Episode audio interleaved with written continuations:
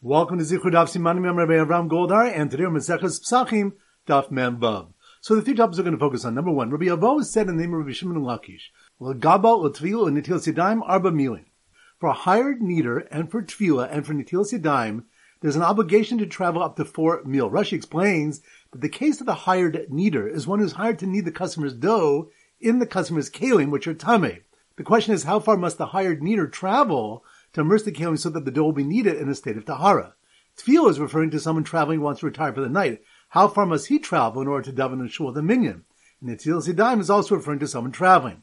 Rav Nachman Yitzchak said it was Eva who said this, not Rabbi Abo, and he also included a fourth case, saying that animal skins which are considered edible and makabal tuma must be tanned for the amount of time it takes to walk for a meal in order for the skins to be no longer considered food. Rabbi Yosef Bar said the Mishnah said for meal only in regards to traveling the distance ahead of the person, but in regards to traveling behind him, he does not even have to travel the distance of a meal. Rav Acha says that this implies that one must travel less than a meal. Point number two, the next Mishnah asks. How does one separate challah from tamei dough that is baked on the yantav of Pesach? Rashi explains that this tamei dough cannot be baked for a Kohen, since he's not permitted to eat tamei challah. It also cannot be set aside and burned after yantav, since it might become chametz in the interim. And to destroy the challah by burning it or feeding it to an animal is also forbidden because ain't sorfin kachmi yantav. It's forbidden to burn sacred food on yantav. Rabbi Yazir says, Lotikro shem The woman baking it should not designate a portion as challah until after it's baked. Ben Besera says tatabutsonin. She should put the challah in cold water since this prevents the challah from becoming chametz. Rabbi Yeshua says this is not the category of chametz that one transgresses bal yiro bal yamatzah, since he's not considered the owner of this chametz. Once the challah is separated, it's considered the collective property of the kohanim. Rather, he should separate it and set it aside until the evening. Vim hachamitza hachamitza, and if eleven's eleven's. And point number three, the Gemara seeks to define the point of disagreement between Yeshua in the Mishnah, who says that one's not responsible for challah that has leaven, and Rabbi Yezu says that one must bake the dough from which the challah will be taken, so they'll not become chametz. The Gemara first suggests they're arguing of tovas hanam mammon. If the benefit that the owner retains by being able to select which Kohen to give the challah to, and even the right to accept money from a friend or a relative of the Kohen, is considered equity in the challah. Rabbi Yezer will hold that it is, Rabbi Yeshua would say that it's not. The Gemara says that perhaps everybody agrees that Tobas Hana in a mammon, and that the Machlokas is regarding the Prince of Hoyel, since Rabbi Yezer holds that since he can go to a Chacham to annul his designation of challah, it's considered his property even now. And Rabbi Yeshua doesn't say Hoyel, and therefore it's not considered his property, and therefore he can keep it in his possession. So once again, the three points are number one, Rabbi Abo said in the name of Rabbi Shimon ben Lakish, L'gabal l'tvil sidaim arba milin. For a hired kneader and for tvila and for nitil sidaim, there's an obligation to travel up to four mil. Rashi explains that the case of the hired kneader is one who is hired to knead the customer's dough in the customer's kalim, which are tameh. The question is, how far must the hired kneader travel to immerse the kalim so that the dough will be kneaded in a state of tahara? Tvila is referring to someone traveling and wants to retire for the night. How far must he travel in order to daven in a shul, the minyan? And until Sidaim is also referring to someone traveling. Rav Nachman Bar Yitzchak said it was Ebu who said this, not Rabbi Abo, and also that he included a fourth case, saying that animal skins which are considered edible and makabal tuma must be tanned for the amount of time it takes to walk for a meal in order for the skins to be no longer considered food. Rabbi Yosef Bar said that the Mishnah said for a meal only in regards to traveling the distance ahead of the person, but in regards to traveling behind him, he doesn't even have to travel the distance of a meal. And Rav Acha says that this implies that one must travel less than a meal. Point number two. The next Mishnah asks, How does one separate challah from tamei dough that is baked on the yantav of Pesach? Rashi explains that this tamei dough cannot be baked for a Kohen, since he's not permitted to eat tamei challah. It also cannot be set aside and burned after yantav, since it might become chametz in the interim. And to destroy the challah by burning it or feeding it to an animal is also forbidden because ain't sorfin kachmi Yantiv. It's forbidden to burn sacred food on Yantiv. Rabbi Yazir says, Lo shem The woman baking it should not designate a portion as challah until after it's baked. Ben Besera says, Tatu B'tzoni, she should put the challah in cold water since this prevents the challah from becoming chametz. Yeshua says that this is not the category of chametz that one transgresses bal yiro bal yamatzah since he's not considered the owner of this chametz. Once the challah is separated, it's considered the collective property of the kohanim. Rather, you should separate it and set it aside until the evening Vim hechmitza hechmitza, and if eleven's eleven's. Point number three, the Gemara seeks to define the point of disagreement between Rabbi Yeshua and the Mishnah, who says that one is not responsible for a challah that has leavened, And Rabbi Yezu says that one must bake the dough from which the challah will be taken so that it will not become chametz. The Gemara first suggests they're arguing if tovas hana mamun, if the benefit that the owner retains by being able to select which Kohen to give the challah to, and even the right to accept money from a friend or relative of the Kohen, is considered equity in the challah. Rabbi Yezer would hold that it is, and Rabbi Yeshua would say that it is not.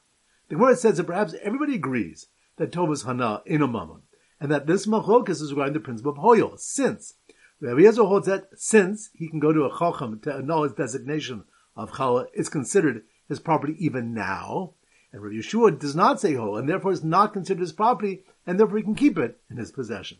All right, so now we go to our simmer daf memvav, and our standard simon is a cow going moo. So here goes. The dough kneader and minion seeker who rented cows for a four meal journey met someone along the way who couldn't figure out how to separate challah from tamei dough on Pesach and didn't know the chacham him could know his designation of challah. Once again in slow motion. The dough kneader and minion seeker who rented cows. Cows, that must be more daf memvav. The dough Eater and minion seeker rented cows for a four meal journey, which reminds us that four meals is the amount of distance that a dough Eater must go to Tovo's customers' tummy kalim, a traveler needs to travel to find a minion and to do Natil Sidaim, and the amount of time for edible skins to be tanned to lose their status of food and adopting Makabal Tuma. Now this is only four meal in front. Traveling in the direction with which one came only requires traveling less than a meal. So the dough kneader and minion seeker who rented cows for a four meal journey met someone along the way who couldn't figure out how to separate challah from tamei dough on Pesach, which reminds us that there's a three-way machlokas on how to separate challah from tamei dough on Pesach bake, then separate, or put in cold water, or just set aside since it's no longer the owner's dough, but the collective property of the Kohanim. So the dough kneader and minion seeker who rented cows for a four meal journey met someone along the way who couldn't figure out how to separate challah from tamei dough on Pesach, and didn't know the chacham behind him could know his designation of challah. Which reminds us that initially the Gemara says that the point of difference between Rabbi Yezer and Rabbi Yeshua in the Mishnah regarding how to separate challah from tamei dough and Pesach is whether they hold tovas hana mammon. But then the Gemara says that perhaps everybody holds Tobas and Na'ina Mammon. And the Machlokas is if they hold of Hoyo. Rabbi Yezer holds that since he can go to a Chacham to annul his designation of Chala, it's considered his property even now. And Rabbi Yeshua does not say Hoyo, and therefore it's not considered his property, and therefore he can keep it in his possession. So once again, the dough kneader and minion seeker who rented cows for a four meal journey met someone along the way who couldn't figure out how to separate challah from tamei dough on Pesach and didn't know the Chacham behind him could know his designation of Chala. Alright, so now it's time to go to our four block back Chazara. Daf Membeis. So the Simon Daf Membeis is a mobster. So here goes. The mobster, mobster, that must be on Daf Membeis. The mobster was selling Maim Shalanu at an inflated price, which reminds us that Rav said a woman should knead the dough for matzah only with Maim Shalanu, with water that slept overnight, which means water that was collected the previous day and stayed overnight in the vessel. And this is based on the Gemara and Daf Tzadi on the base, that the sun's position during the winter causes the underground water source to heat up. Rashi explains that since the warmth hastens the fermentation, one should draw the water the night before baking to give it a chance to cool. Women were also told they should not knead the dough in the sun, nor with water heated by the sun, nor with water drained from the bottom of the mulyar. So the mobster was selling maim shalanu at an inflated price didn't realize he was bent over and weak from all the raw vegetables he was eating. Which reminds us that three foods increase the sold waist of a person and bend the posture, meaning they sap one's strength, and remove one five hundredth of a person's eyesight. Coarse bread, fresh beer, and raw vegetables, which Rashi explains refers to raw leeks, onions, and radishes when eaten frequently in large quantities. Three things diminish the solid waist of a person, make the posture erect, and illuminate the eyes. Refined bread, fatty meat, and old wine. So the mobster was selling Maim Shalanu at an inflated price, didn't realize he was bent over and weak from all the raw vegetables he was eating, dipped in adomi vinegar. Which reminds that originally when the Beis HaMikdash stood and they would bring the sachim from the wine of Yehuda, the wines would not sour until they would put barley into them. Rashi explains that in the schus of the Nesachim, they wouldn't sour until a fermenting agent like barley was added. They were then called chometz tam, ordinary vinegar, because this is how vinegar was produced in Yehuda. Now that the Beis HaMikdash is in ruins and libations are no longer brought, this now is the state of wine and vinegar in Edom. And two different psukim are brought as sources for the phenomena that Yisrael and Edom will never be blessed simultaneously. Daf Mem Gimel. So the Simmer Daf Mem Gimel is a magazine. So here it goes. The Woman's Chametz Magazine. Magazine? That must be more on Daf Mem Gimel. The Woman's Chametz Magazine, featuring recipes of chametz mixtures and advertisements for chametz nuksha cosmetics, which reminds us that based on the question who the Tana is in the Mishnah that held Dagan Gamr al Taruv is that full-fledged grain in a mixture, the nuksha be'ene and chametz nuksha that's distinct, love are both prohibited by love, we learn that Rabbi Yehuda said it was Rabbi Meir holds that a mixture with chametz is more severe than a chametz nuksha. And the Rav Nachman who said it was Rabbi Eliezer holds that chametz nuksha is more severe than a mixture with chametz. So the Woman's Chametz magazine, featuring recipes of chametz mixtures and advertisements for chametz nuksha cosmetics, include an article why chametz can't be eaten by women, which reminds us that the reason Rabbi Eliezer learned that women are included in the chametz prohibition and penalty from the word kol in the pasuk Kikol ochos machmeses v'nikrasa. For anyone who eats something that has been leavened, then the soul should be cut off, and not from the pasuk ish or isha kiyasmi kochatas adam. When a man or woman shall commit any of the sins of man, where the Torah has equated a man to a woman for all the punishments and relevant prohibitions in the Torah, is that since the Torah juxtaposes the prohibition to eat chametz with the mitzvah to eat matzah, that only those who are required to eat matzah are prohibited from eating chametz. And since women are punished from eating matzah, since it's a mitzvah asesha, as mangrama, a time-bound and mitzvah, they would not be subject to the prohibition of chametz. That is why the word kol is needed. The Gemara brings a brisa where Rebbe Lazar then teaches that now that women are included in the prohibition of chametz, they have been included in the mitzvah of matzah. So the Woman's Chametz magazine, featuring recipes of chametz mixtures and advertisements for chametz nuksha cosmetics, include an article on why chametz can't be eaten by women, nor brought on the mizbeach. Which reminds us that when the Torah states, "Seor lo sektir mimenu ishel Hashem," do not burn leaven as a firing offering to Hashem, we would only know it's forbidden if all of it is leaven. From where do we know that it's prohibited if the leaven is in a mixture and is indistinguishable? That it's forbidden. The Torah states, kikol. Daf mem daled. So the simmer daf mem daled is mud. So here goes. The Nazir dropped his grape-soaked piece of bread in the mud. Mud. That must be one daf mem daled.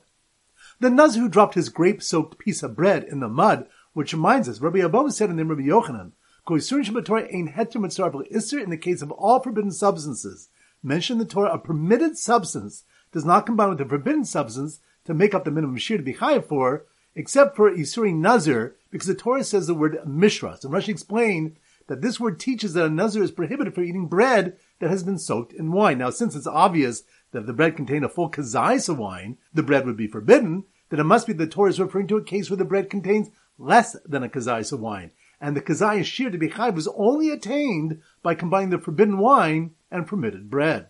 So the Nazir who dropped his grape-soaked piece of bread in the mud, which gave it a muddy taste, which reminds us, the Gemara questions using the word mishras to teach heter mitzvah Israel for a Nazir, based on a brisa that teaches mishras liten tam ikr. The word mishras comes to make flavor equivalent to substance. That if a Nazir soaked grapes in water, and the water subsequently has the flavor of wine, the Nazir is high for drinking this water. And from here we can extrapolate to all prohibitions in the Torah.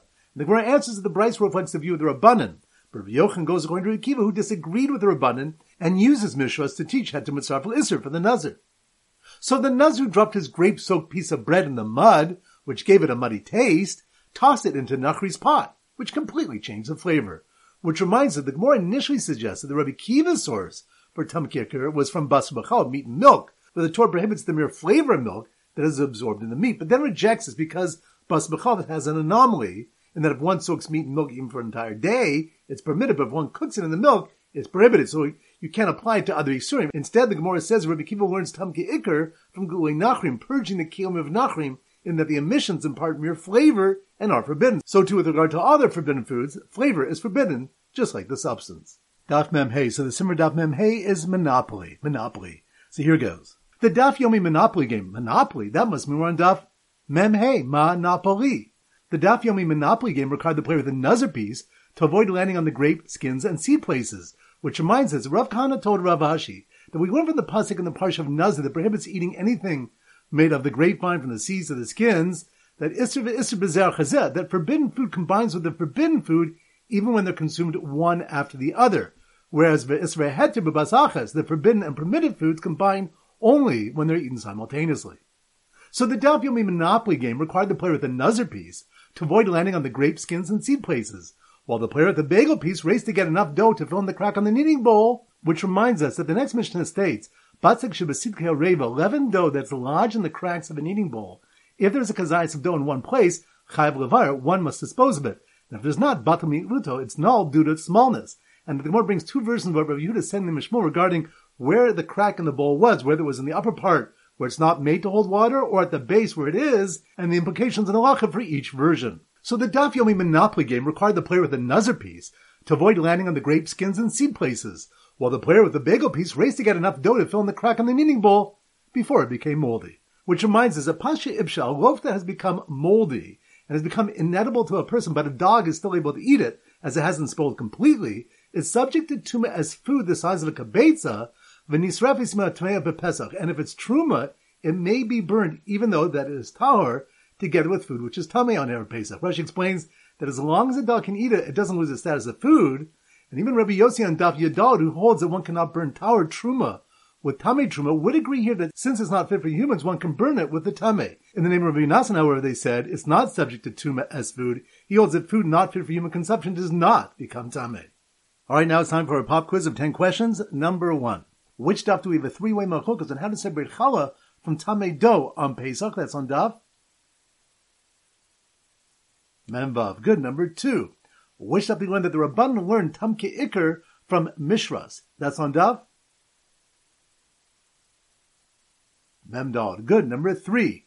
Which daf we learn that pasche ibsha, a moldy loaf that is inedible to a human, and that is truma, that is tower, can be burned with tami truma, even according to Rabbi Yossi. That's on Daf. Memhe. Good. Number four.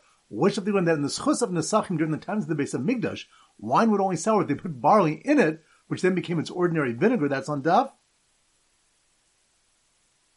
Membes. Good. Number five. Which of the one that one has to travel four meal to find a minion for Natil dime, and if one's a dough eater to Tovo his customers kalim. That's on Daf. Memba. Good number six. Which of the one that with basik should be sitke areva that if there's a kazayis of dough in one place, one is chayiv to dispose of it. That's on daf. Memhe. Good number seven.